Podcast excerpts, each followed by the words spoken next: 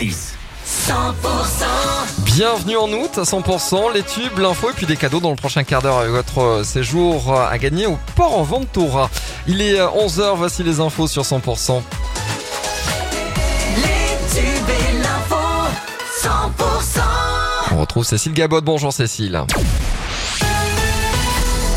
Bonjour Emmanuel, bonjour à tous. Il ne vendait pas que des légumes. Un couple de maraîchers a été condamné à Montauban pour détention et cession de stupéfiants. Le couple a reconnu à la barre avoir cultivé et revendu du cannabis depuis 2017. Ce sont les gendarmes de Castel-Sarrazin qui avaient découvert les plantations ainsi qu'un important stock d'herbes conditionnées sous vide caché dans le grenier de la maison. À Pau, un septuagénaire militant du mouvement indépendantiste d'extrême gauche Libertat a été jugé condamné hier.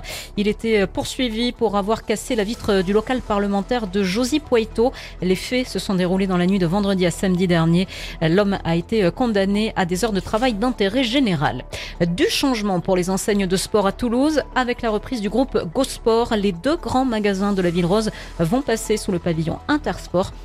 Intersport hein, qui disposait euh, déjà de sept magasins dans la grande agglomération toulousaine. Une albigeoise qui crée de très beaux gâteaux et elle va participer au championnat du monde de cake design. Ce sera à l'automne prochain. Elle va représenter la France. Sandy Belkacem a en effet remporté le premier prix Cake France avec sa pièce montée de quatre étages. C'était sur le thème d'Alice au pays des merveilles. Une œuvre d'ailleurs qui est exposée dans la vitrine des délices de Champollion euh, à Albi. Dans le cadre des mardis de l'été à Auch, un groupe de musique cubaine se produira en concert ce soir. C'est sur le parvis de la cathédrale Sainte-Marie à partir de 21h et c'est gratuit. Le reste de l'actualité, l'ambassade de France à Niamey annonce une évacuation des Français du Niger très prochainement. Après le coup d'état de militaires putschistes au Niger euh, contre le président Mohamed Bazoum, des milliers de personnes se sont rassemblées devant l'ambassade française pour scander des slogans contre la France. Et puis ça va faire mal au portefeuille. Le tarif régulé de l'électricité augmente de 10% à partir d'aujourd'hui.